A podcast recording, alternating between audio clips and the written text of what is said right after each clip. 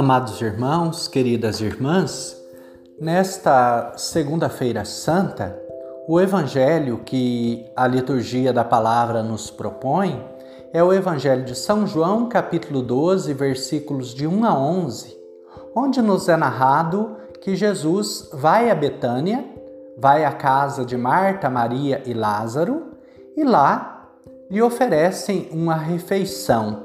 E durante a refeição, Maria, ela vai tomar um vidro de perfume e vai despejar este perfume nos pés de Jesus, vai ungir os pés de Jesus com esse perfume e vai enxugar com seus cabelos. Maria é criticada por Judas por estar jogando um perfume tão raro, tão caro, segundo a tradição. Na época, o perfume de nardo era um perfume muito raro, muito caro. Ela está jogando este perfume nos pés de Jesus. Para Judas é um desperdício, ela deveria vender aquele perfume e dar o dinheiro aos pobres. O Evangelho diz que Judas não está preocupado com os pobres, mas ele está preocupado porque ele quer roubar aquele dinheiro.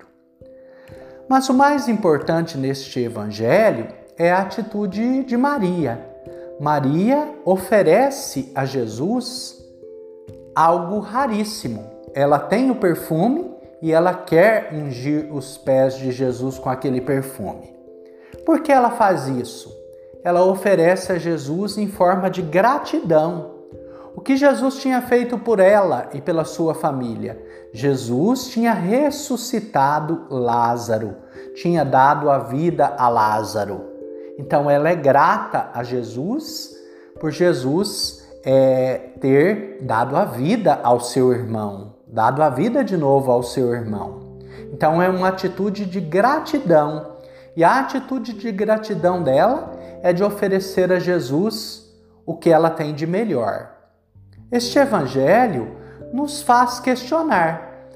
Deus deu a vida também a todos nós. A vida é um dom de Deus que nos foi dado. E diante disso, como Maria, nós também somos chamados a ser gratos, querido irmão, querida irmã.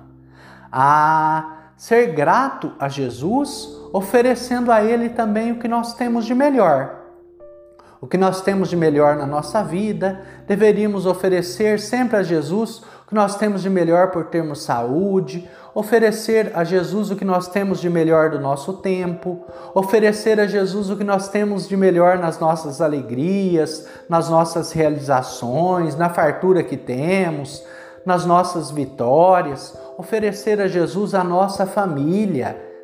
Então Jesus nos dá tudo o que temos e a nossa atitude deve ser de gratidão, de oferecer o que nós temos de melhor. A nossa relação com Jesus não pode ser jamais uma relação mesquinha, onde a gente oferece aquilo que sobra, aquilo que não é importante. A Jesus nós devemos oferecer sempre o melhor, como forma de gratidão por tudo que ele faz e fez por nós.